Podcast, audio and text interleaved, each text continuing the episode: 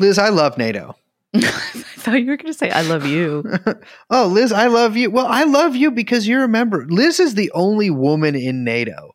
That's right.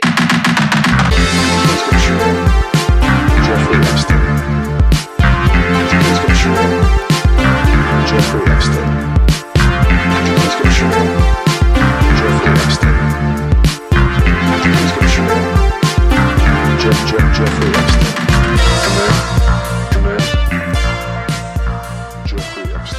Liz, Oh I love you. I love you. I love you. I love you. is Uh, right in uh, front of my face. Is it? How is it? It's just. Dude. It's not even in front of my.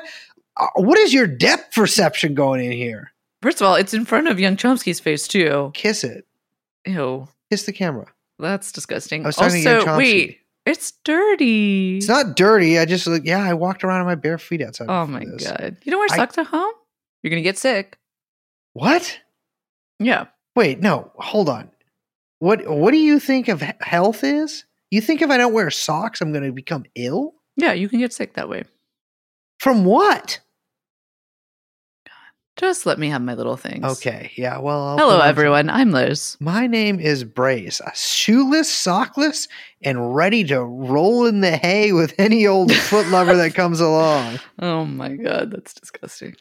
Of course, we're joined by young Chomsky, my footman.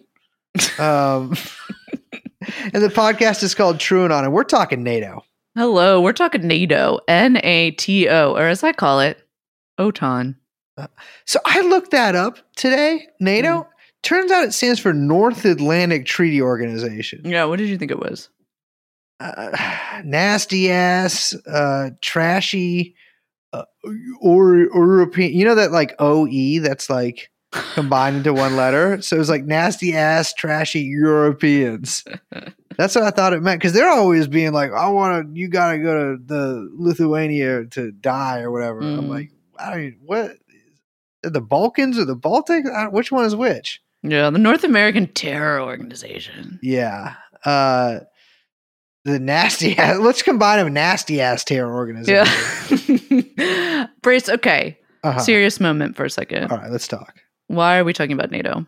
We're talking about NATO because, well, because everyone else is talking about NATO. Um, there has been, I read this opinion poll the other day. I think it made a lot of, it was all over the damn headlines, Mm. uh, where a lot of Americans were both calling for a no fly zone, which I Mm. guess would be administered thing under that- NATO. Americans don't know what that means. that we should not. Yeah, there needs to be a massive education campaign on what that means. Um, but also don't want boots on the ground, and it, it was a you know, and that got me thinking, and I started looking up um because there's been a lot of uh polling around this recently support for NATO Mm. in in, in various European countries. Uh, I actually didn't look at America, but it doesn't really matter because it doesn't matter if Americans support NATO. The the government does, um, and uh, it's through the fucking roof Yeah. people love NATO right now. People have NATO fucking fever. Probably like the most ever in NATO's history. Yeah. Yeah. Actually, yes, I believe so. I mean, Germany was like 75%. That's insane.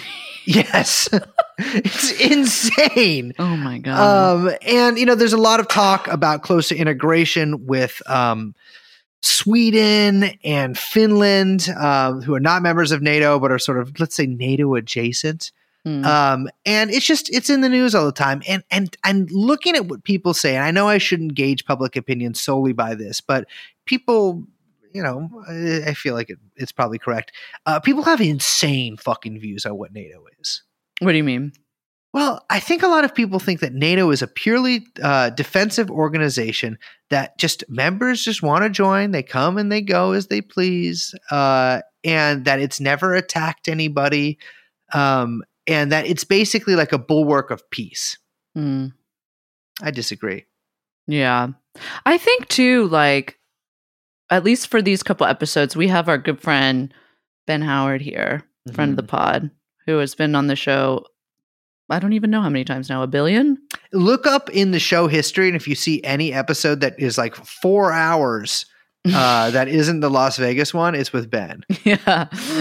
Um, we have him here to help guide us because we basically we want to talk about NATO and we have to kind of uh, start from a history lesson a little bit Yeah, and give the context for NATO's formation Mhm. out of kind of the post-war situation and why kind of American interests were um, you know pushing it so hard in Western Europe um, and pushing this alliance. And I think that like I basically think at the present moment there's like also a risk of NATO, like I'm saying NATO as like a in quotations, like Mhm. the the word NATO becoming like just simply a political object or like a like fungible rhetorical discursive tool. Okay, you lost me on that one. Okay, a meme basically. Yeah, I think it's right. like it's like it's uh you know there's a risk of it becoming a meme that is going to become detached of its actual like significance in Mhm.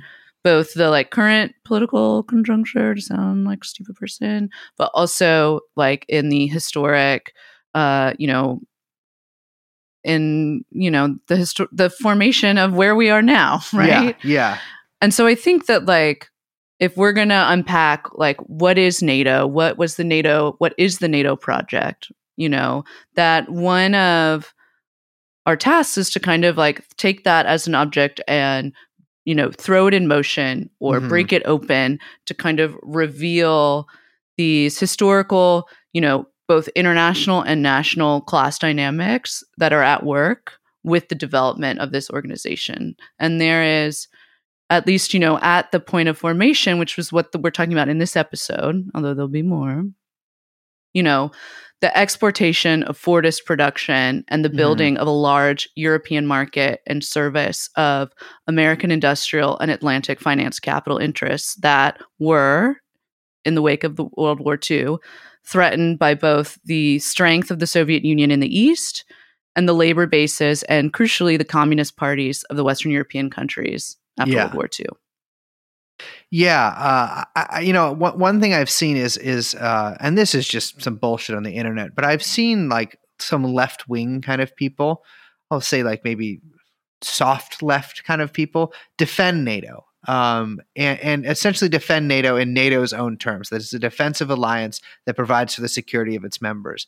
And I think what we want to show here is that that's not the truth. I mean, it's it you know rarely are are such. Uh, you know, sort of short, pithy phrases uh, or, or descriptions actually fully truthful. But in this case, that's in fact very untrue and the opposite of true. In fact, I would say it's a lie. And so, uh, what It's, a, we want it's to the big lie. it's the big lie, yeah. Um, and so we're doing a little NATO series talking about the the past, uh, you know, and and present of the organization. I think to really uh, to to try to to to understand ourselves, but to try to help people understand uh, what exactly is this giant fucking organization's purpose? What's the point of this bullshit? Uh, and I think we figure it out actually uh, within three minutes in the first episode. Uh, but yet we recorded so much more. Um, anyways, uh, I think we should land the F thirty five now and eject the pilot and then arrest him. Eh, and can't land it. Can't Exploded. land- No, no. You see, no. Did you see? You see the Israelis Can't put out a land it. video. Won't land. The Israelis put out a video of them shooting down. They say a drone with one. I'm like, I need to see with my own eyes. Yeah, fake. Fake, Fake news. fake news. Even if it's real, fake. There's something weird going on there. All right, all right, all right, all right. all right. Let's get to it. Here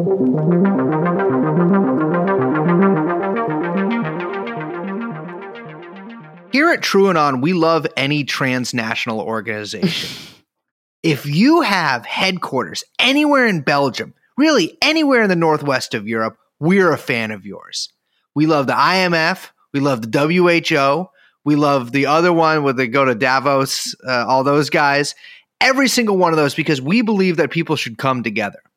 And so, in the interest of that, we have flown independent researcher Ben Howard out here to our secret bunker in the national redoubt of Switzerland and are holding him at gunpoint until he swears allegiance to a 200 year old Nazi general who we've kept alive with baby's blood. And uh, frankly, we're, we're thrilled to have him. Ben, welcome to the show. Thank you. I wish the circumstances were slightly different, but it's always a pleasure to be here. Honestly, it's not every day you get to touch a piece of history like this. it's so great to have you back. It's been a Yeah. minute. I'm I'm very glad this is a, a very opportune moment to talk about NATO. Everybody's talking about NATO, so it, it feels good to uh, to uh, set the record straight. You know, yeah, we're here to debunk the debunkers. that's right. Yeah, I, I gotta say, everywhere I go, from the patisserie to the brasserie, everybody's talking about NATO. Um, and and I think there's some there's some pretty obvious reasons why, right? I mean, from a you know one of Putin's stated goals of the invasion was that uh, you know NATO Ukraine had the possibility of joining NATO. But B, more than that, uh, people have been talking about NATO imposition of a no-fly zone, which thankfully NATO has uh, vetoed. I, I didn't think that was really ever a possibility, anyways. Um, but uh, Article 4 was invoked by eight NATO nations, uh, I think either last week or maybe a week and a half ago. And more than that, NATO is just in the news. I don't think a lot of people, though, really know what NATO is. Americans got NATO fever. Yeah, it really. I, I think that it's uh, particularly it's in the post Cold War situation. It's taken on a totally different role in many respects. Uh, in other respects, a continuation of what it's always done.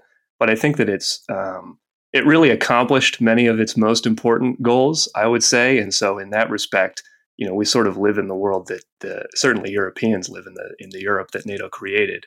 Uh, so it sort of has faded to the background uh, to a certain extent.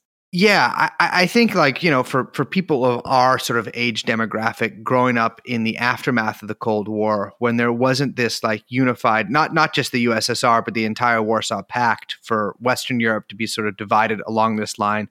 This is the military alliance on this side. This is the military alliance on that side. All of a sudden, after the '90s, there was no military alliance on the other side. There was just one giant military alliance that slowly, uh, and then more quickly, uh, doubled in size essentially to take over. Uh, not well, I don't know if that's necessarily the correct word to use, but uh, let's say to take up space, bodies and spaces throughout all of not only Western Europe, but uh, like it has before, um, through throughout Central Europe, Eastern Europe, uh, and uh, well, sort of Southern Europe too. Let's say the the the southern tip of Eurasia with Turkey there. Um, and uh, and I think it's time, yeah, but we set the record straight on what exactly this organization is. I, I want to start by talking about one of the big reasons that NATO has been up, uh, been all up in the fucking news lately is because eight different countries invoked Article Four. So there's 14 articles in the North Atlantic Treaty, most of which uh, you'll never really hear mentioned and, and don't really matter or they're ancillary to basically the two main ones. Article 4 essentially lets any, I mean, I, I, don't necessarily have to read it out here, but it basically means that any NATO nation can invoke what is essentially like a meeting of all other NATO nations to assess it. Uh, any kind of threat that it feels that it faces. Now, the number one invoker of Article 4, which has not been invoked very often, has been Turkey, which has invoked it five times in the past 15 years, or I think maybe even longer than that. Um, but with uh, with the recent news that uh, a bunch of Eastern European nations and Central European nations have invoked Article Four, that has set into motion the first deployment, I believe, of the uh, NATO. It's the NATO Readiness Force. Mm-hmm. It's a task force, right? Yeah, to assess the need of whether they should, you know, pursue more uh, research into organizing a possible response in retaliation. I mean, it's just it's all a lot of meetings. Let's say. Yeah, uh, but the, but the, the NATO response force it it was is essentially like a group of well, it's it's it's NATO essentially, uh, and all these soldiers have been deployed. I think it's like eighty five hundred American troops have been deployed throughout Eastern Europe, um, and essentially forces go on alert now. I don't think that necessarily means anything is going to happen. In fact, I don't think it means anything is going to happen. But I think it's pretty important to pay attention to what it actually looks like when when uh, let's say the situation gets a little hotter in Europe itself. Yeah, and the the I would uh, obviously NATO is a, a, military and political alliance. That's what they'll tell you, right? It's yeah. a union of all of these European countries who are united together in the defense of Europe. And the the Article Four and then Article Five is the real big one. That yes. is really the you know reason that NATO exists. You know, according to NATO itself, it's not really the reason NATO exists, but it is the stated reason that NATO exists. And it essentially means an attack on one is an attack on all. Mm-hmm. So if you attack any NATO member, you have invited all of the other NATO members to declare war on you, essentially. None of us Uh, are free until all of us are free, Ben. I, yeah. It should be noted, though, that no one really knows what Article 5 looks like in practice. Yeah. It's been invoked once, obviously, um, after 9 11. But it really when when it says that in the in at the actual text of article 5 it says you know that if any such armed attack occurs each of them in exercise of the right of individual of collective self-defense will assist the party or parties so attacked by taking forthwith individually and in concert with other parties such action as it deems necessary which includes the use of armed force but not necessarily and i think like you know like any kind of um, alliances or treaties or uh, you know, I don't know, um, Deals. deals, yes, between nations, legally legally binding deals, whatever we want to call this. Um, you know, all of that is, you know, essentially political and and up to interpretation. And over the years, particularly, I mean, up until cl- like very very recently, there's been a lot of pushback from European nations on whether or not even this has any teeth anymore, right? Yeah, if you look even back at what Macron was saying in, in 2019, he did an interview in The Economist where he essentially said that this is a dead letter in, in many respects. And there has been a lot of criticism, uh, in particular from some of the Eastern European countries who are concerned that they're essentially second tier NATO members. Uh, for instance, I mean, just logistically speaking, how how could NATO defend Lithuania, Latvia, Estonia from a, from a Russian invasion? Would it actually Right. be possible? So then, would you know? Would they even attempt it? Attempt to defend it? Um, so it, it the the question of it does Article Five really certainly if France or Germany or the United States or Mhm. UK were attacked, that's one thing. Um, but but for some of these Eastern European countries, it's much less certain. Um, so i in theory, you know, if you if a Russian soldier steps foot into Lithuania, that means that you know there's a massive mobilization, and, and uh, but is that actually going to happen? And when you consider the fact that Article Five is is uh, in the the bedrock of NATO's defense uh, mission, that's a that's a big open question to have. Yeah, I, I think for much of NATO's existence during the Cold War, which which we'll get to, and I promise this, we will get to this later. Um, there there has been a quite a few questions on what its actual capabilities in terms of like real material, you know, boots on the ground defense of the countries that are NATO members. And I'm, you know, not even talking about a country like Lithuania, which I agree. I think that would be. I mean, I think Lithuania is basically the size of like the Donbass. Like it's not not the most defensible place in the world. Um, but but even at the height of the Cold War, there were real questions, and I actually I don't even think it was much of a question. It was basically a statement of fact that like there was basically no way that that NATO could hold on to Germany in the invasion Yeah. in the event of a Soviet invasion. Yeah. Um, and, and I think that for as dumb and insane as the military leadership of of well most countries are, um, I, I doubt that anyone really believes that, that that's a that's a possibility in in especially the Baltics, um, but even in a place like Poland. Could I just add on to that? Yeah. That, that NATO's explicit uh, policy for many years uh, during the Cold War with respect to the Soviet invasion was that they would use tactical nuclear weapons Yes, pretty quickly. And, you know, that it's one of the reasons that Article 5 has been called the nuclear clause because Right. once you introduce tactical nuclear weapons, it very rapidly can escalate to a, you know, full scale strategic exchange. And that's basically closes the book on on a lot of nations. Yeah, and, and with uh, with the talk of a no-fly zone, especially, I mean, I, I didn't really ever think that was a possibility that NATO would do that. That is such an immense escalation, or a possible escalation, almost certain escalation, that it seems totally without out of the bounds of reason. Although, again, not the best at predictions these days. Um, but they themselves have said they're not going to do it. Um, I think a lot of people don't really necessarily know what that would mean in reality. And, and yeah, you're right to talk about use of, of nuclear weapons um, because that is that would be a real possibility in like a real shooting war uh, between NATO and, and, Russia. I mean, people people like to point down the fact that there's been uh, you know fire exchange between um, well American, Russian, Turkish troops in Syria, but it's nothing on this level. There are you know there are de-escalation stations. They have direct lines to one another. Um, it is it is nothing like this. Um, and, and so I, I, think it's really important to keep that in mind. I, you you put in uh, Ben a uh, a quote here by Lord Ismay that that people, if you read about NATO, you really can't escape this quote, and I, and I think this sums up essentially one of the main missions of NATO more than anything else we could say. Yeah, I think we've talked about the the nominal self defense role, uh, but this gets into some of the other elements. So Ismay, he he was basically uh, taken into the he, he, was the first Secretary General of NATO, essentially under duress. Churchill basically forced him. he didn't want to do it. Yeah, yeah, he didn't want to do it, and he he didn't even want to do it for the five years that he did it. He agreed to a couple of years maybe until they find somebody better, uh, more willing. But he he said. Uh, that the purpose of NATO is to keep the Russians out, the Americans in, and the Germans down. Uh, and that is, uh, you know, you could rearrange variously rearrange the order of those three statements, which is the most important. I would depending argue, depending on what point in history, probably it changes. Yeah, exactly.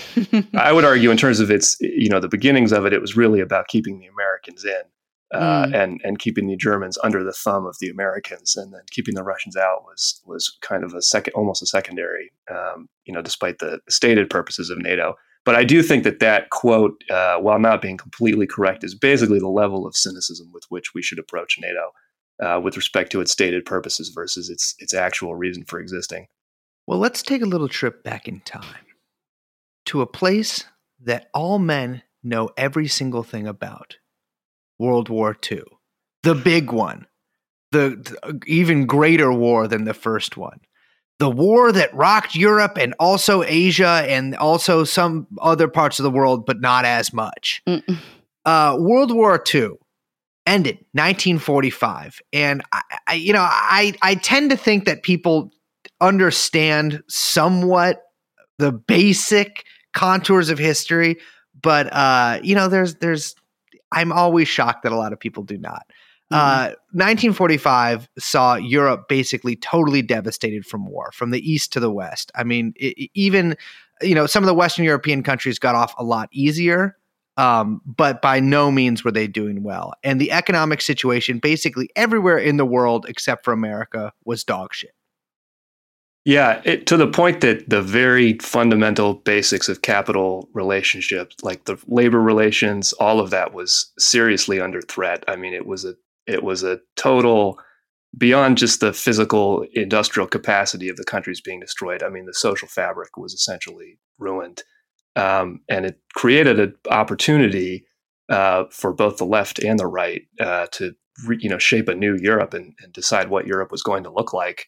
Um, but for the the uh, the big obviously the the you know 800 pound gorilla in the room who had not been destroyed by the war was the United States uh, mm. which, unlike Europe uh, and unlike the the you know not industrialized at this point rest of the world, you know, was basically the only industrial economy intact on on Earth at this point in time. Um, and this was understood by Americans while the war was still happening that, that the outcome of this was going to be that Europe was going to be completely destroyed, essentially. And so there was already planning um, even before the U.S. entered the war, like the people, that, you know, the, the various groups who were agitating for U.S. entry into the war were were already anticipating what the post World War II uh, economic order was going to look like, um, and it essentially was. And this is all uh, this is all cribbed from Kees van der Pijl's book, the the formation of an Atlantic ruling class, um, which I think is really good on these. Yeah, that's topics. an excellent book.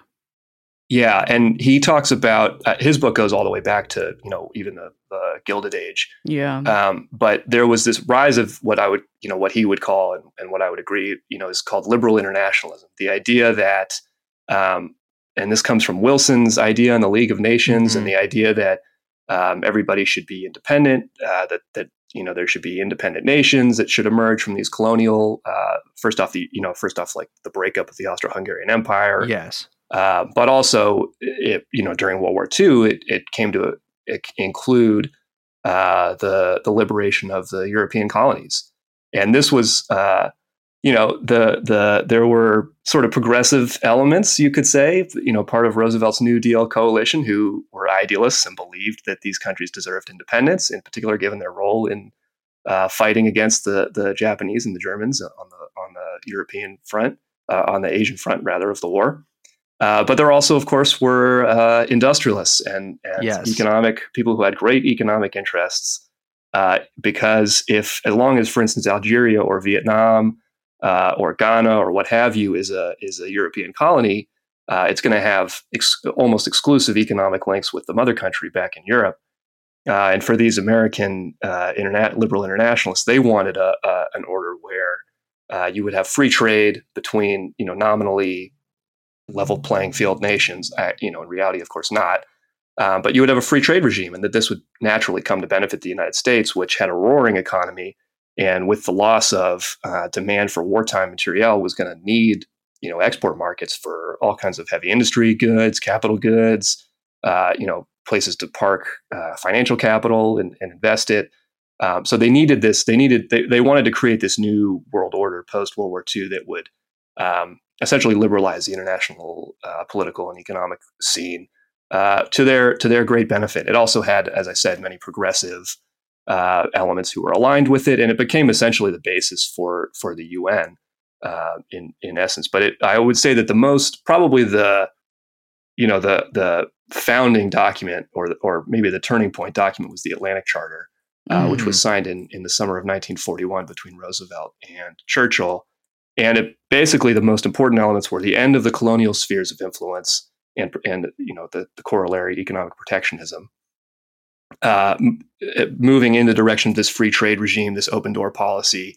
Um, there were lots of unresolved issues about how quickly should decolonization happen, and you know what would be the ultimate political settlement there. The, you know Roosevelt favored total decolonization, um, more or less. And he was a classic land back guy. Yeah, exactly, exactly. Uh, and the uh, the Western Europeans ended up basically endorsing this, and it became uh, big elements became the basis of the uh, United Nations treaty that was signed that sort of formally uh, allied all of the various countries that were fighting against the, the Nazis and the Japanese during World War II. So it became kind of the founding document of this of this um, alliance, which would go on to win the war.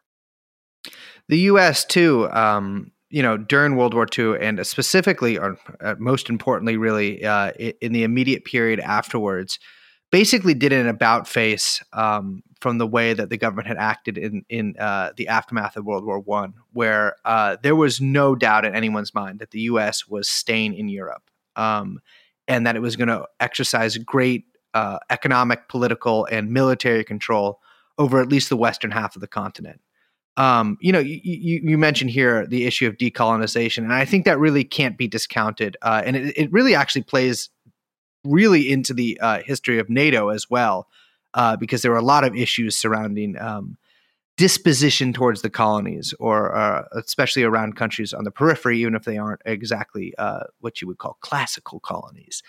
Um, but uh, but I think a lot of American um, strategic planners, and and I'm not talking about necessarily militarily here, uh, far-sighted Americans could see that uh, Britain was over. The British Empire was was was done. Uh, the French Empire, you know, on its way out too, and and you know, it it didn't take a lot of reading the tea leaves to see that uh, these countries were economically devastated um, and and it would take a long time for them to. In fact, I think it took a really long time for Britain to get back on its feet. Yeah. And so there was a there was a um, there was a sense that the the world order was going to change, and that America was finally sort of able to reassert its or to actually assert itself on the world stage in a way that um, that really no liberal democracy uh, of of the American type had before. Yeah, I think an important component here too is that after the war, basically with the kind of German industrial base totally hollowed out, that American capital basically had an incomparable position in the world with regards to its like massive productive resources and uh, accompanying that its productive techniques. But in order, like you say, in order for uh, basically American industry to take advantage of that competitive position, it needed to liberalize the world market. And part of that meant like as you know the the great quote that we began this discussion with was keeping down the kind of german industrial base because that really threatened um, you know any kind of american export of fordism to to western europe now you know, I have disagreed with American foreign policy many times throughout my career. But there is one, well, I, I guess I disagree with the way it actually turned out.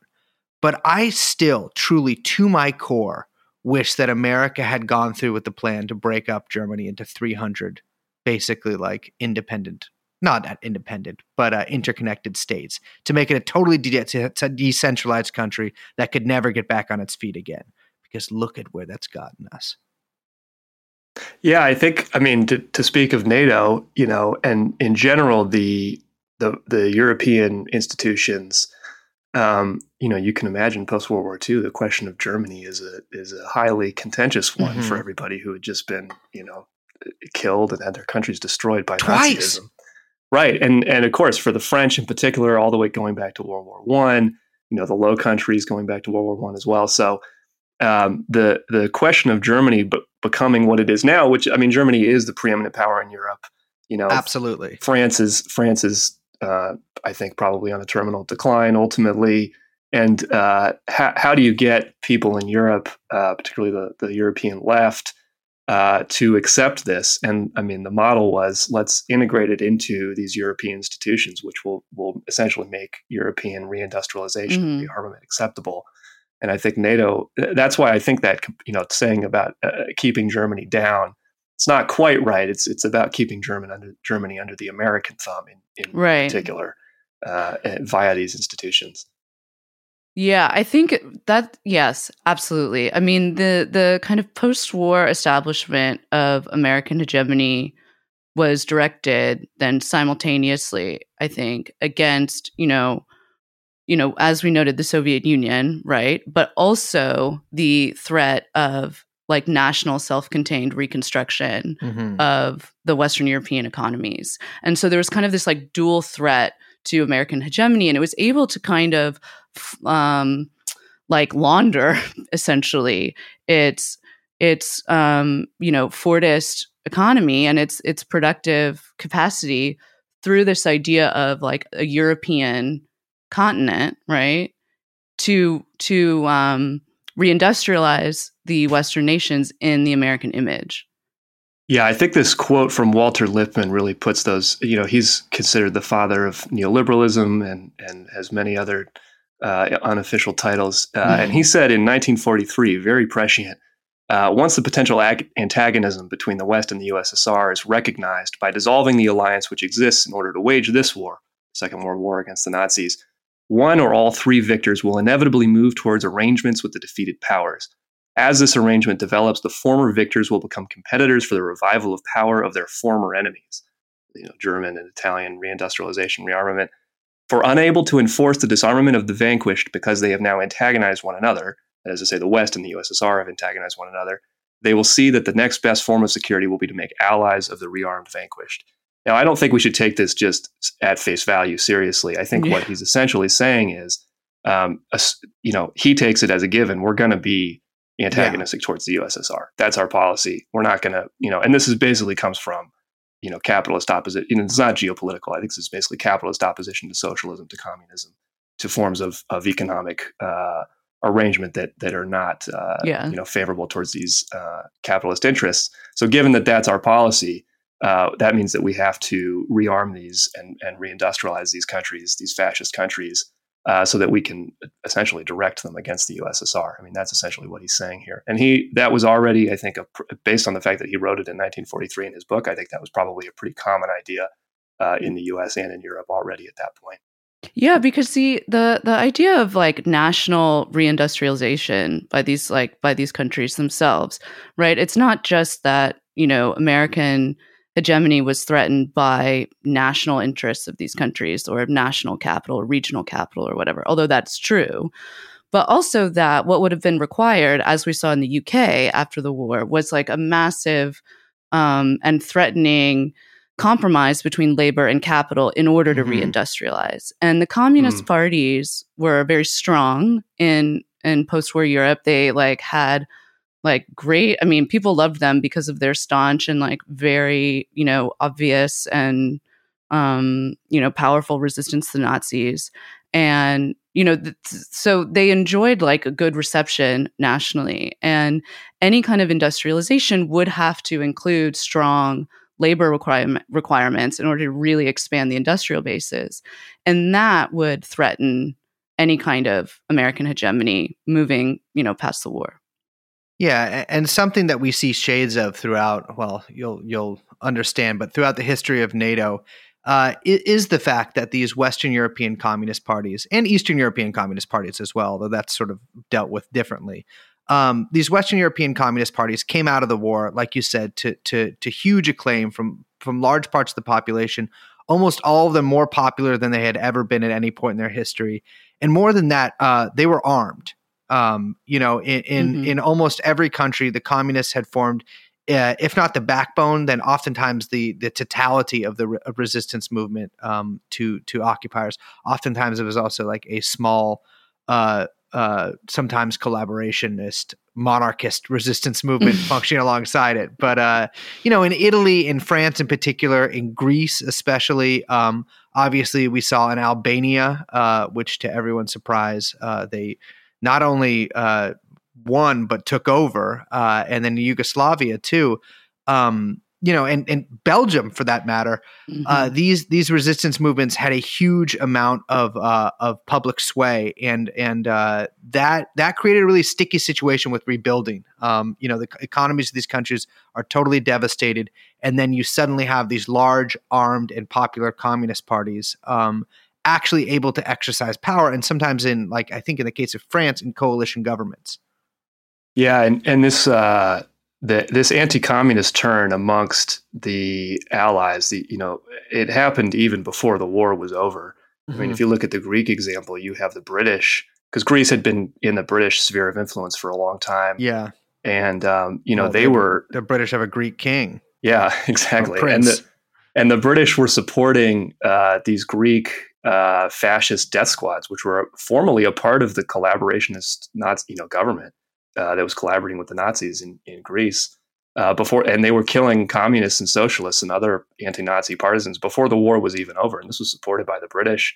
You had in Italy, northern Italy, which was not yet um, liberated in 1944. There was a Allen Dulles actually went and negotiated an agreement between the Italian industrialists uh, and the Nazis who were occupying northern Italy uh, to try and keep the Yugoslav army and the Red Army out of northern Italy, which uh, would have been you know pretty devastating for their for their purposes. So even before the war was over, the, this anti-communist turn had already begun, uh, which I think shows you the the level of anti-fascist commitment among the uh, among the liberals in in Europe and the U.S. Um, needless to say, the the uh, the Western uh, powers and the USSR's relationship frayed very quickly in the aftermath of World War II. Um, I mean, l- like we said, there were already signs that it was beginning to disintegrate, essentially all throughout the war. It, it is actually sort of startling to look back on all these conferences and these treaties signed and uh, and and these sort of like accolades given to each other, knowing that like this was so tenuous and and indeed it, it fell apart i mean basically immediately in the aftermath of the war because both sides had very different goals for the countries that essentially came under uh, well i mean i think yeah occupation by both um, the uh, the Americans, uh, I, think most listeners will probably have, if you're American or, or European, you'll probably have a good idea of, of at least what the general outline of this is. Uh, but a huge component of the American uh, uh, America it's asserting itself in Western Europe was the creation of the Marshall Plan. Um, and the Marshall Plan was a hugely, I would say, successful um, American effort to really mold Western European political and economic culture uh, into its not necessarily its own image, but into an image that it found um, suitable to stand next to. Yeah, there were a lot of factors that led to the Marshall Plan.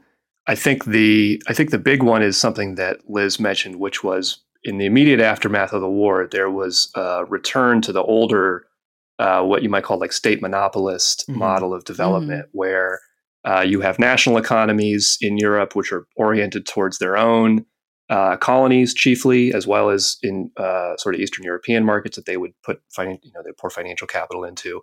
So there was a brief return to that, and part of that had to do with the U.S. Uh, suffering problems immediately after the war. The New Deal compromise had some trouble, uh, particularly with wage controls, which Mhm. um, you know put serious pressure on this labor capital alliance that had existed immediately before the war and then was strengthened during the war. You know, you had that turn against the USSR because people like Roosevelt had thought um, you know, given the USSR is going to be in the same position, arguably Mhm. worse than Western Europe, we can do the same thing to, to the USSR that we're going to do to Europe, which is make it an element of this liberal international order.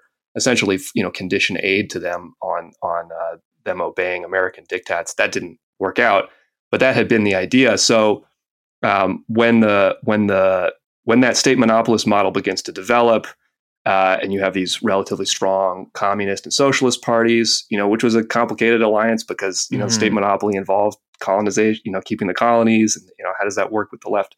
But it uh, that uh, caused in the in the United States um, a real uh, consternation. Like how you know we're going to lose. Essentially, we're going to lose Europe. We're not going to be as prominent in Europe as we had planned to be.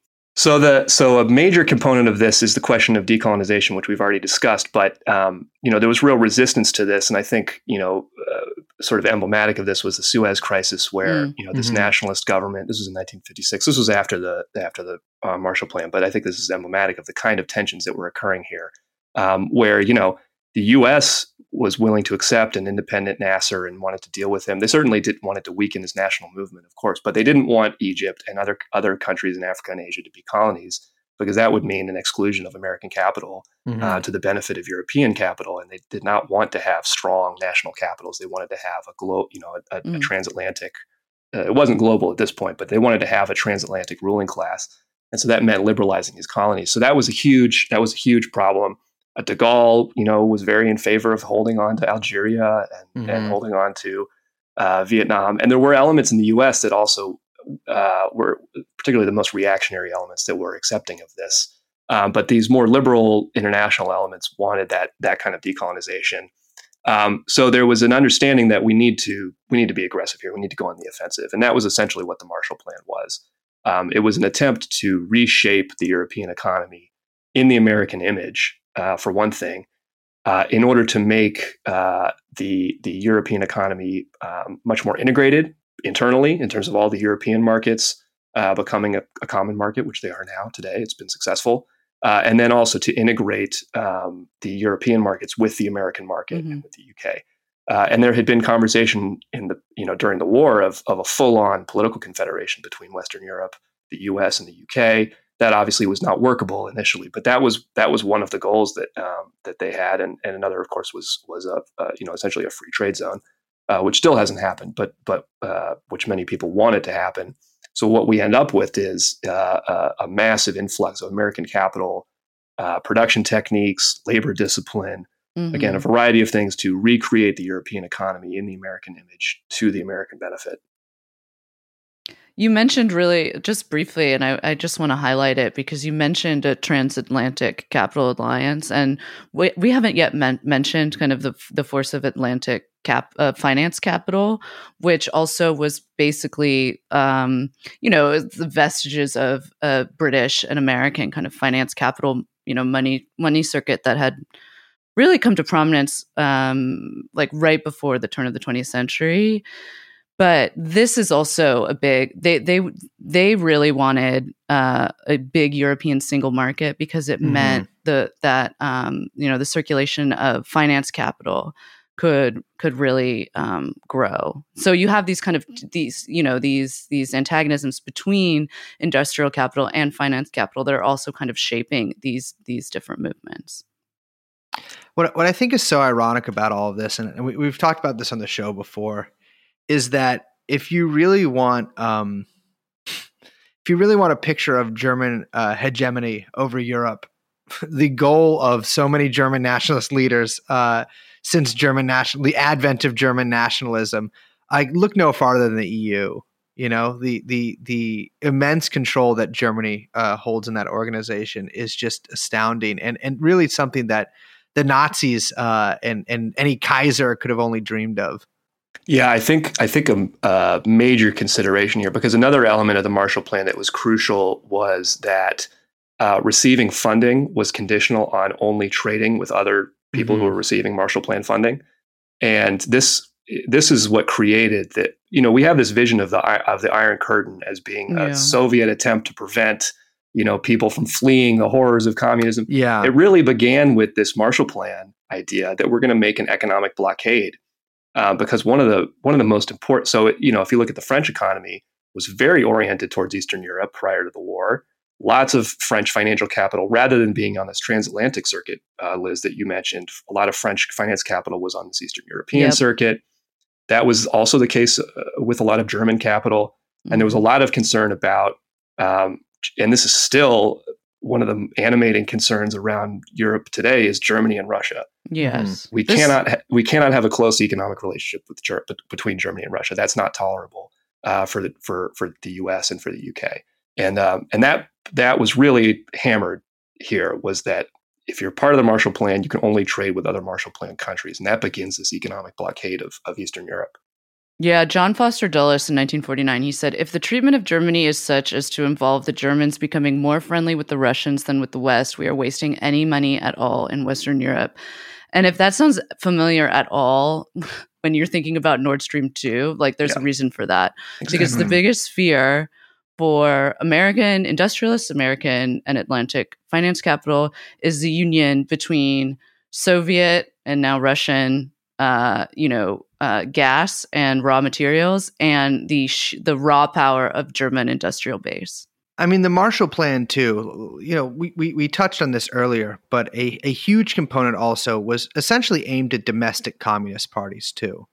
Um, you know, the the the rebuilding, the presence of not only American aid, but but like this is something that you encounter a lot when you know later when we talk about NATO. But in all the stuff I've read on NATO from from both founding members and and various bureaucrats throughout the years has been the the strength of sort of the spiritual promise of America being present on the continent.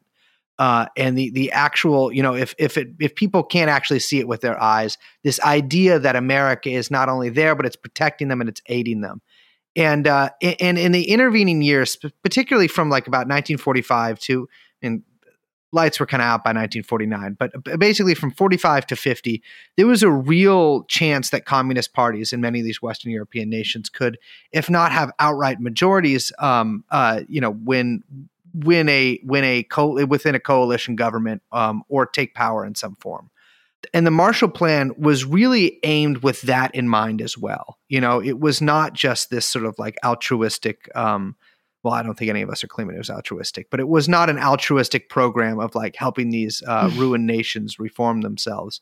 Um, but it, it had a pretty explicit political and economic goals that that aligned with uh, American foreign policy. Um, you know, uh, i- i- in the the so much shit happened right after World War II. Obviously, that's to be expected, but it's just so insane reading about it because it was like every two months, sort of just an insane history making, um, you know, event occurred.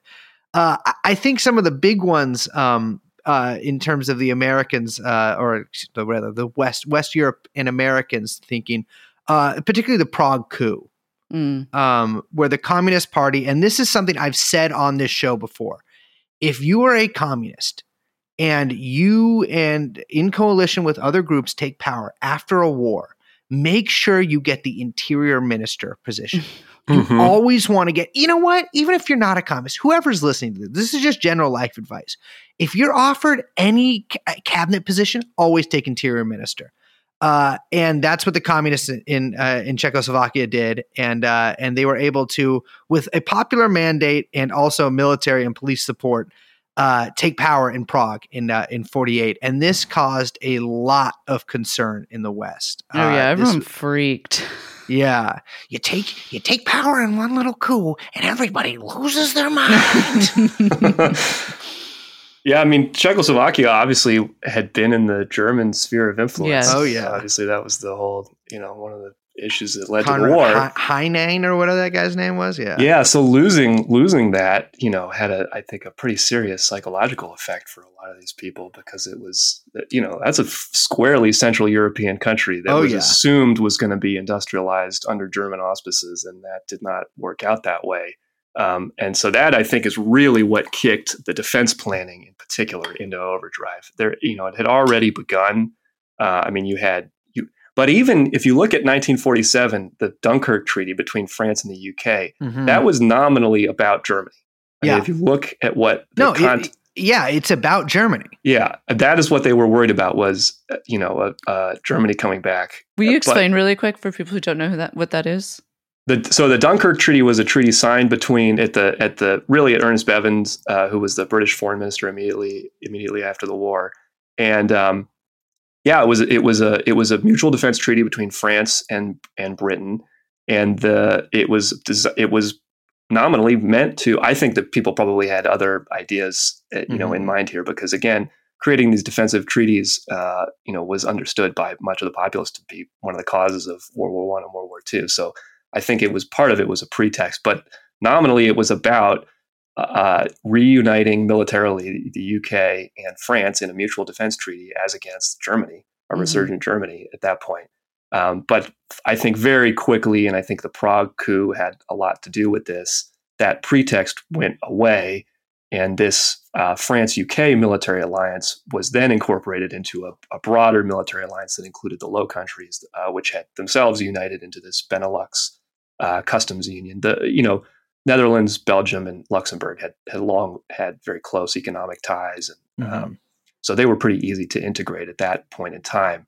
Uh, and so that I think that's really what kicks off this the creation of this Western Union, which becomes the nucleus of of NATO, which which is formed a year later.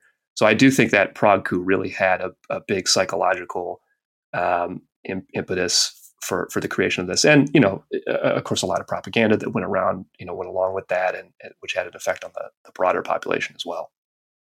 Yeah, and it, it's sort of um, darkly funny to look back on that as the Prague coup being this like really shocking moment for uh, for the people in charge of uh, of Western Europe and America because we were doing precisely the same thing, except maybe a little more nimbly uh, behind the scenes uh, in essentially every country that we had control over in, in that, and that means keeping their guys out and our guys in uh, through whatever means necessary. Uh, did not take a coup in many of these countries because we could just pump money into them.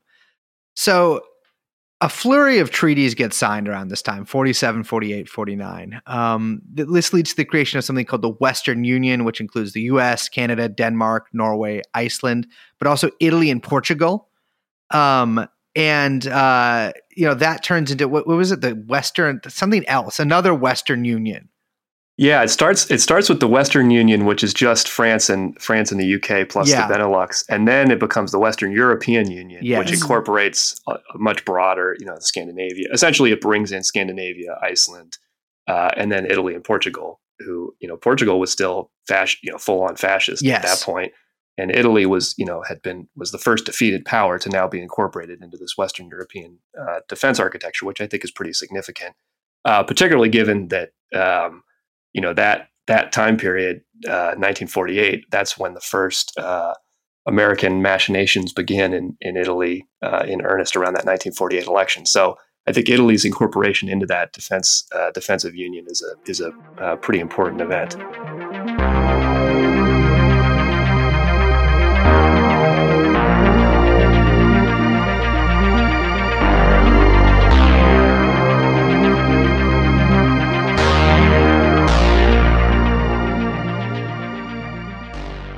So then to take a step back for a second to like kind of lay it out, the industrialization or reindustrialization rather with this like formidable German you know labor base which is massive by the way is presenting a threat to uh the um, like continued uh let's say emergence of american hegemony after the war. Because basically they're like okay you know prague has fallen to communism we're that's like Germany's backyard. We're totally afraid that this huge, massive labor base, which is, you know, already like, you know, already organizing, already has like good, uh, a lot of like, um, you know, a socialist base and a communist base within it. We're afraid that they could be next. And that presents a huge problem for our future and, you know, our ability to kind of, you know, have influence over Europe. And additionally, we have now the Soviets in the East looking westward towards Europe. What are we going to do? Yeah, and this this was sort of the at this point in time the the basics of the American Cold War posture were being established at this point, and and I think NSC sixty eight is a good document to look at. You know, written by Paul Nitze under under the Truman White House, and uh, again, this is about creating a pretext. This is their understanding, and they're creating a pretext for this defensive alliance that that they feel they need to create in Western Europe, essentially to make Western Europe safe for capitalism. Uh, you know, along the lines that they wanted. And the the NSC, NSC 68 uh, says Soviet efforts are now directed towards the domination of the Eurasian landmass.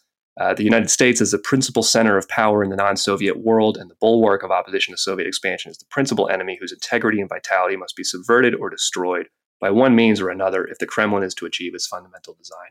So, this idea is again, this is the American perspective. We are the upholders of freedom and essentially the guarantors of international cap- capitalism at this point in time. So therefore, going on, NSC 68 says the frustration of the Kremlin design requires a free world, the free world to develop a successful, functioning political and economic system and a vigorous political offensive against the Soviet Union. That is to say, NATO and Europe and economic integration. Uh, so these in turn require an adequate military shield under which they can develop. So this is essentially the the the if the U.S. is going to be um, the bulwark of the international capitalist system, that's the vision, that's the long term vision, which was ultimately achieved. Um, then that means that we have to make Europe safe for capitalism. And that means we need to create an American directed defensive shield uh, to protect Europe. And this was, you know, I mean, this was controversial in the US. You know, after World War One, for instance, all US soldiers left Europe. Mm-hmm. You know, it was not our problem. But at this point, um, this new economic vision pushed by, uh, you know, the American, you know, bourgeoisie at this point in time uh, necessitated that we create this defensive alliance uh, that is going to keep, uh, serve the dual functions of you know, the stated pretext, which is prevent USSR from invading, but also to subvert the democracies of these countries to ensure that the domestic left never took power in these countries, um, which was not stated explicitly, but I think you can read between the lines and see a lot of that in here. There's a similar British telegram uh, to the U.S. State Department, also from 48. Uh, it's it's kind of long, so I'm not going to read the whole thing, but the Brits say, I'm convinced, therefore, that we should study without any delay the establishment of such an Atlantic security system, so that if the threat to Norway should develop, we could at once inspire the necessary confidence to consolidate the West against Soviet infiltration, and at the same time inspire the Soviet government with sufficient respect for the West to remove temptation for them and so ensure a long period of peace. Now, I think what he's getting at there is that uh, you know, one of the main purposes of NATO, um, and, and this is something that we'll get into with more details later. Uh, NATO was was basically unable to stand up militarily uh, against the Soviets, certainly for any period of time uh, until it could get its shit together if the Soviets attacked. Uh, keep in mind the Soviets. There, there's absolutely no indication, um, and historically, there's no evidence that the Soviets actually did have any designs on invading Western Europe or Norway or anything like that. Um, but uh, but but really, what the British are saying here is that we essentially need to give this illusion, uh, and to give this this uh, to make this alliance like a a itself a bulwark rather than the actual like military threat that it could represent. Yeah, I think like if we can think of the Marshall Plan as the way of American capital exporting its system onto Europe to make sure that it reindustrialized in the American image and then was able to kind of birth the, the these new European classes that mirrored the American ones as well, then you can kind of think of Western Union and then what becomes NATO as the the kind of second like echelon of this um, assault, this American hegemonic assault on Europe as a kind of like the the the kind of like defensive or military wing when you had this Marshall Plan kind of as the productive arm of this kind of like two pronged um assault. I don't i don't know. I keep saying assault. Maybe that's wrong. But there's like there's a quote from paul hoffman who was the marshall aid administrator in 1950 and he said explicitly he said europe would have been communistic if it hadn't been for the marshall plan and i think that it's like really important to understand that like so much of it was again transforming productive capacity and like where those productive um, and like labor arrangements were going and then following that creating uh, a kind of you know th- th- this sort of organization this defensive but as we'll show offensive organization that was able to then enforce like violently enforce those labor arrangements and productive arrangements on these countries. So we get here to 1949 and the formation of the North Atlantic Treaty Organization. And, and, can I say for for one second, what a just a dog shit. The North Atlantic Treaty Organization. I mean, NATO. Okay, I guess it's it's nice that you have an acronym that you can also pronounce like a word. But come on, give me a break with that. You could have come up with think of the Axis. That's such a great name. I mean, they were. I think it was technically like the anti-Comintern Pact or whatever. But like the Allies. I mean, these are really catchy. NATO. I mean, it sounds like it sounds like something that would do your taxes. That's why you got to call it OTAN, like everyone else in the world. Well, Turkey and Greece join in 52. They are the first two countries that are added right after the, um, or the, they are the first two countries to be added after the initial founding members of NATO. Now, Greece, like we'd mentioned, had just endured a pretty devastating civil war after World War II, where the resistance movement to the Nazis had basically been rounded up and shot by the British and then uh, Greek royalists and, and, and current and ex fascists uh, which developed into a large civil war uh, between the communist and progressive forces and uh, the British-backed uh, Greek government.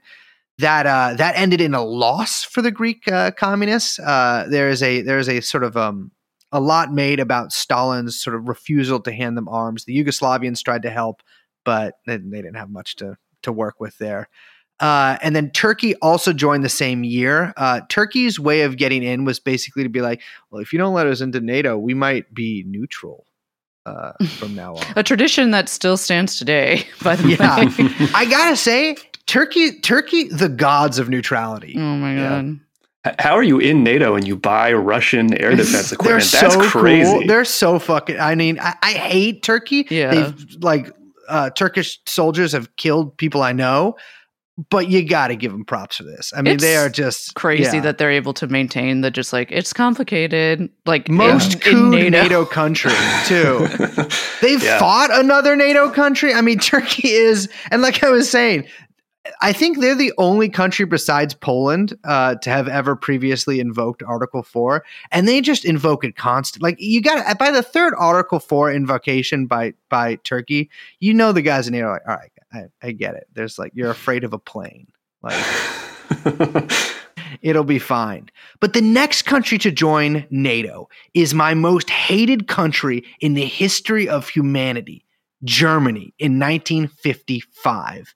And this is when what what what animal represents Germany? The uh, the lion? I feel like Kaisers are like lion like. What? Is the it a lion? The, The eagle, eagle, the eagle. Yeah, but I thought we country's took. The, the is that where we took the eagle from? Yes, the Russians are Mm. bear. Yeah, Russians are bear. I think we're the eagle. I feel like The condor. mm, That's kind of just like another eagle. it's not like a horse or something. No, that A would horse? No country's animal's a horse besides the be. Mongols. I feel like there's Scotland is a horse. yeah, it's a Shetland. Yeah. Anyways, the fucking Germans come back. Yeah, I think uh, I think the the context for this is that you have a massive you have a country that has a massive labor force that's Yes. rapidly being reindustrialized. Uh, how is that going to express itself at the political and military level in the context of a new this new post-war Europe? And you know, as we mentioned earlier, and as uh, should be obvious, everybody's fucking freaked out about this Yeah. because the Germans have have created two world wars on the continent. They can't be Uh, trusted. They cannot. I mean, in like that's 20 years too let's be clear like i, th- I think it, when you actually look at like the starting dates of world war the ending date of world war one and the Yeah. starting date of world war two you're like guys you just you wanted to do it again yeah, Yeah. and it, and the French would take you all the way back to the Franco-Prussian War Yeah, as well. yeah, I mean, you know, so there's a long history of German militarism, and this was also concerning for the people who wanted Germany to be, you know, powerful in Europe again. I'm talking about the Americans who wanted Germany to be powerful in Europe again. But um, it became a so in the same way that German economic reconstruction was um, sort of under the auspices of the European coal and steel community, which was this uh, free trade zone, uh, particularly between France and Germany with respect to coal and in those uh, con- you know formerly contested areas in the border Mhm. between France and Germany, uh, but also uh, uh, that that um, yeah that German steel industry would serve the American auto industry rather than the German military industry. But now, you know, you have a you, Germany has a new place in Europe, uh, given this economic transformation that's that's being undertaken, and by 1955 has pretty well and fully taken hold. So, how do you incorporate German militarism now into Europe? And the way is to make it a part of NATO. and make uh, it, the idea was let's make uh, the the German impetus towards militarism uh, serve in the defense of of Western Europe as a whole. Yeah. Um, I think really it's about um, trying to you know have your cake and eat it too, right? You- You, know, if you have a powerful, any powerful great nation, you know they're they're going to try and throw their weight around militarily and diplomatically. So how do you build Germany up and and simultaneously not allow it to become a threat to your to this new liberal order you're trying to create in Germany? Um, but the you know along with the incorporation of the the West German uh, state into into NATO, uh, all of these Nazi elements get incorporated into NATO uh, in in a very. I mean, I if the European public had known about this, uh, I think it would have not it would not have gone this way. But I mean, you know, the the uh, some of the core elements of the uh, Nazi intelligence apparatus were basically wholesale uh, incorporated into NATO, the Gallen Oh, yeah. organization, for instance. Um, but you also had, um, you know, Heusinger was one of the, uh, you know, he was like a, uh, you know, Bundeswehr, you know, Landswehr general, uh, Nazi party member, and and he became, uh, you know, one of NATO's uh, military sec- general secretaries. So uh, this this um, it meant incorpor- you know, West Germany had not really been denazified, and so inc- incorporating them into NATO meant incorporating some of those. Uh, fascist elements into the into the we- Western European security architecture, which I think should should tell you something about what the intention of that organization was. Well, the West Germans um, really had, I, I think they knew this sort of even coming out of the war. I mean, you see indications that with the Gehlen organization, that the Gehlen and sort of the group of people around him, and there were similar groups too that may not have been as effective or may not have been just directly transformed into the German intelligence service. But a lot of veterans uh, of both the Wehrmacht, Wehrmacht uh, and the SS too realized that their skills, they saw the way which way the wind was blowing and they realized that their skills and their anti-communist bona fides were going to become really um, valuable currency in a post-war environment. Uh, Germany began talking about rearmament in around 1950, although I'm sure conversations that are uh, unreported as of now occurred before then. Was something called the Himmerod Memorandum. Um, that came out of a, a group of high-ranking uh, Wehrmacht soldiers, uh, you know, generals, uh, and uh, who gathered at Chancellor Adenauer's request and they had a few demands uh, for for German rearmament um, if they were going to become an effective anti-communist fighting force. Uh, the first and foremost was that all war criminals be released. Uh, that you it can no longer slander the Wehrmacht or the Waffen SS, and uh, there needs to be propaganda put out to uh, restore faith in German might. Now, this is um, this is basically in line with what Americans were already doing. Now, there was there was there was some sort of competing and contradictory elements in the American occupation. Uh, there was sort of this veneer of denazification, but at the same time, you had the CIC uh, and all of basically every intelligence agency, Army, uh, OSS, all of them, uh, trying to pluck all the war criminals that they could out of either prison or out of hiding and and turn them into agents and assets. Uh, you know, we we saw basically the farce of denazification uh, and and all the trials and the imprisonments um, really came to a halt w- in the 1950s. I mean, I mean that nobody at that point nobody was even pretending that anyone gave a shit anymore. Now, keep in mind, 1955 when when Germany joined NATO, they had just finished doing the Holocaust 10 years before like they they were they were you know gassing uh, Jews and, and and you know cremating them a decade prior to this. And a lot of the people in the German political, military, intelligence structures were people who had, if if if not directly participated, actually a lot of them had been not only direct participants, um, but actually uh, had helped plan it. Um, you know, you, you mentioned Gehlen before, uh, or Galen, however you know however the Germans pronounce it, but he brought with him basically the most sadistic band of killers that you could have ever imagined. A lot of these guys, uh, General Hans Speidel, for example, sort of um, tried to position themselves as as just German patriots and conservatives. Uh, Speidel was somewhat implicated in the July 20 plot. Uh, he was a Nazi general. Uh, and then he headed up the uh, Bundeswehr, which is the Wehrmacht, Wehrmacht's new name, the German army's integration into NATO, and then later served as supreme commander of Allied forces in Central Europe. I mean, this is somebody who had been a Nazi general, and and and you see this happen at high levels and at median levels, and obviously at low levels uh, with German integration into NATO. Uh, uh, just constantly. Uh, also was the leader of a stay behind operation himself, uh, which was set up by German uh, veterans. And then you can see the way this works with this with this example. So he has this organization of like SS veterans, right, who are willing to uh, basically kill left wing politicians and serve as a stay stay behind uh, group for NATO.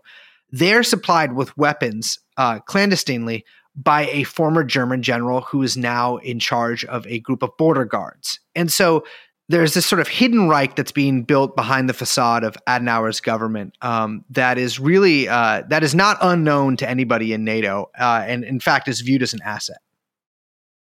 Well, I'd say it's not it's not just unknown or viewed as an asset, but like the lines there are just really blurry. Yeah. Well, there like, is no line. Yeah. yeah, yeah, yeah. I mean, it's just you know they're they're almost all one and the same, right?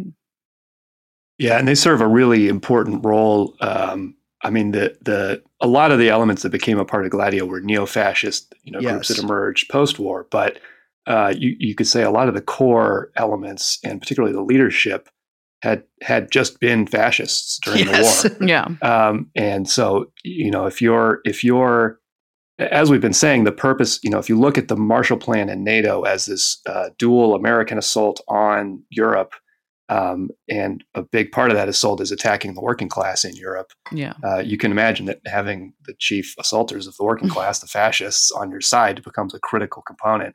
Um, so rehabilitating them, I think, was was just kind of uh, taken as a given. I mean, it's it's it had to be done in service of these goals. Yeah, I mean it's a real small pool to to for people to pick from, right? I mean, it's like if you need people from the country that have a military background, but whoops, it can't be anyone who's you know sympathetic to any communist or a communist. Then really, the only pool you can you've got Yeah. are the fascists. It's not like there Yeah. was like some massive liberal militarized army. That's just called fascist. Yeah, yeah. Right? Uh, uh, you know, it's uh, and, and you know, my my people, we're not. You know, that stuff's scary to us. We don't want to be involved with planning a nuclear war or anything like that. Um, but I mean, that we see that throughout the whole Cold War uh, is that the number one credential that that you need, uh, and sometimes the only credential that you need. Uh, to join the U.S. in its fight against communism is to be an anti-communist. And what was the main current of anti communism, besides, I guess, monarchists prior to the Second World War? It was fascism. And so in you see this like sort of bleed out effect for the next several decades. And so those people kind of age out. And then you get the more um, I guess American style fascist Mm. killers that you saw emerge in like the 70s and 80s in particular. To be fair, NATO did partner with some monarchists, so they had that one too as well. Equal opportunity anti-communist. yeah, that's all they had in Belgium. yeah, no, so- yeah, yeah, true, true, true.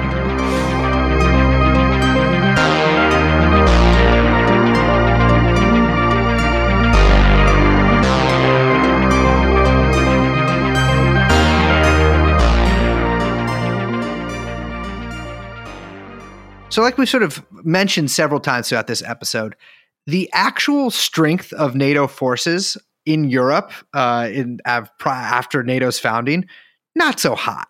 Uh, I actually read in a long Rand report. I gotta say, Rand, for all that I don't like about them, they put out a lot of reports. Great Some of them are pretty useful. I Great mean, they got they got some good reports. Those guys. Yeah, great reporters over there. Um. Yeah. Yeah. One of my favorite journalistic outfits. Um. I like but- the idea of just calling people who write reports reporters. yeah. Yeah. Yeah. At least Yeah, well- Rand is honest about their allegiances, unlike most Oh, reporters. yeah. I will say, yeah, Rand, Ra- you don't. There's no. There's no. uh There's no sort of like vice style beating around the bush with Yeah, Rand. No, but that's why that stuff is the best to read. It's like you read it from the horse's mouth. You know what I'm saying? Mhm. Like Mhm. that's why I love reading DoD and all that kind of shit too. It's like Yeah, he's tell one of my how it favorite is. writers.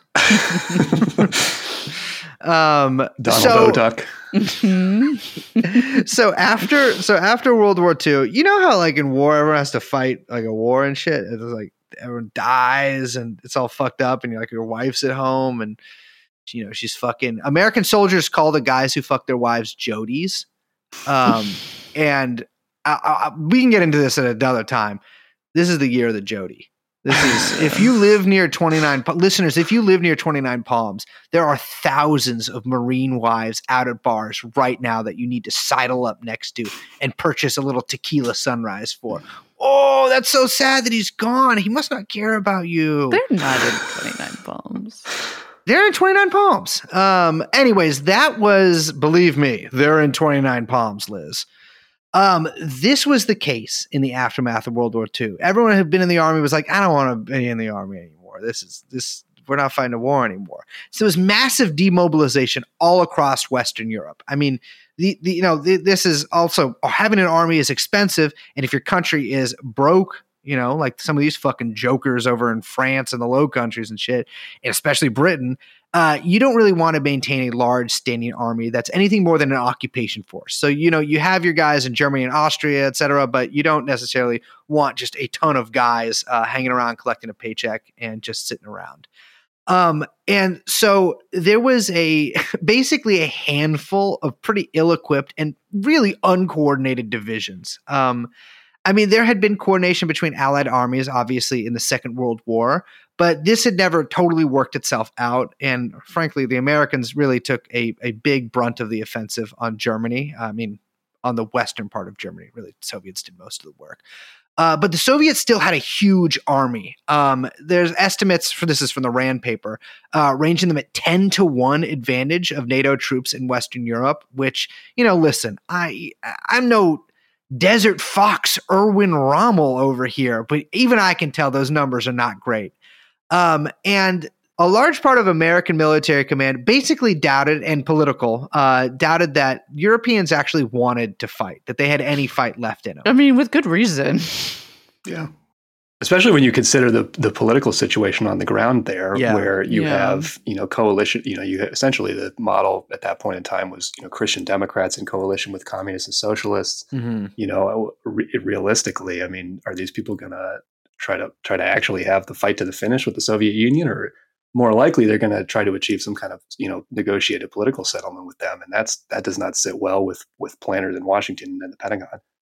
And then in 1953, something happened that I don't even know if I want to talk about this. Something happened that changed the world. Um, things just sort of faded after that. Um, a Georgian, an Asian man um, who had occupied one of the highest offices in the world, um, uh, perished. Uh, and they make funny movies about it now, and it's ha ha ha.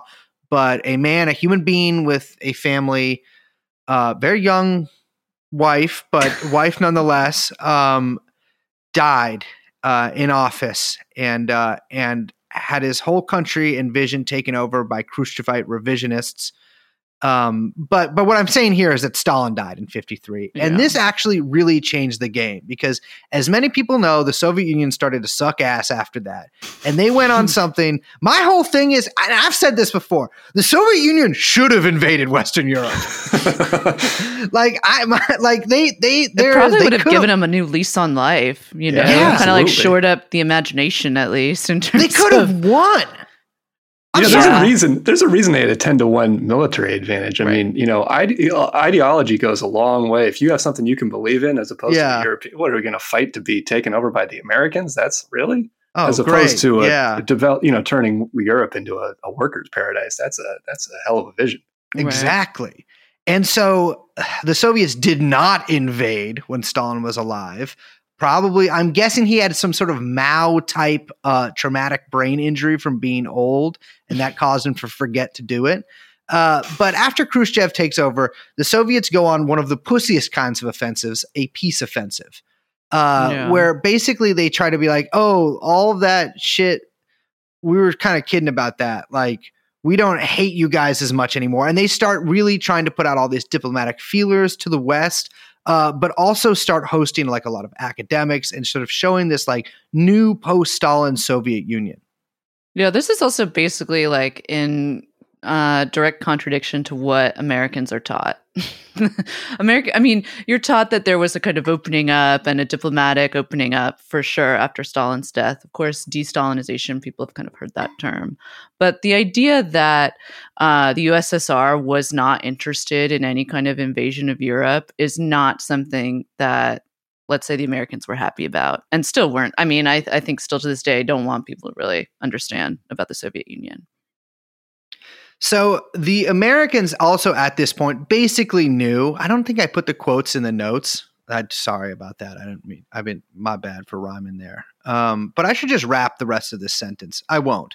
Um, I don't think I put the quotes in the notes, but uh, the the American uh, military establishment basically also didn't think the Soviets were going to invade, especially after Stalin's death. They're like, "There's no indication that they're going to do it." Um, you know there is no there's no like troop movements or anything that like there's no there's no sign that they're going to invade western europe whatsoever. And uh, so they started viewing the soviet um, let's say diplomatic and cultural and political entry into western europe or sort of re-entry into western europe as dangerous uh, as actually the main threat. Um, Harold Macmillan, uh, the UK Prime Minister and a a really staunch anti-communist, uh, basically concluded from this that Russian peace propaganda is a bit dangerous, meaning that it threatened that the much of the West's reason for foreign and domestic policy. Um, and this threat, which, to be clear, that NATO countries viewed as a massive threat, had to be fought, fought via other means, and that means fighting it domestically via politics, via money, espionage and killing people. Yeah, and the the gladio structures, these these um, you know covert fascist paramilitaries, which were used for for political purposes to suppress the left wing, you know that they those really got a new lease on life at this point in time because um, you know whereas before it, you could explicitly justify NATO's existence on the basis of we're, we're trying to protect Europe from Soviet invasion as we said, they didn't really think that was going to happen, but it was a good pretext, and they were able to convince the population that that was true. But in the face of this peace offensive, uh, they needed something new to scare people. And I think you can look at the uh, you know the, these right wing terror campaigns, particularly in Italy, uh, as a as a key way of of reinvigorating this sense of fear and danger, uh, which would allow for uh, this right wing political control over the continent. Now, if that sounds exciting to you, too bad, asshole. The episode's over. Um, I cannot believe we just got through the early history of NATO. Um, but we are about to get into next episode. NATO's one and only Cold War uh, military operation that it undertook uh, on a continent wide scale, you might say uh, we're going to be talking about one of the more overlooked. You know, people talk about uh, you know NATO aggression. They point to you know Libya, Afghanistan, uh, Kosovo. Uh, they don't talk about what NATO actually did during the Cold War, which was kill thousands of people, uh, most of them civilians. Uh, for the purposes of keeping communism out of Europe, and and we are going to be talking about that next episode.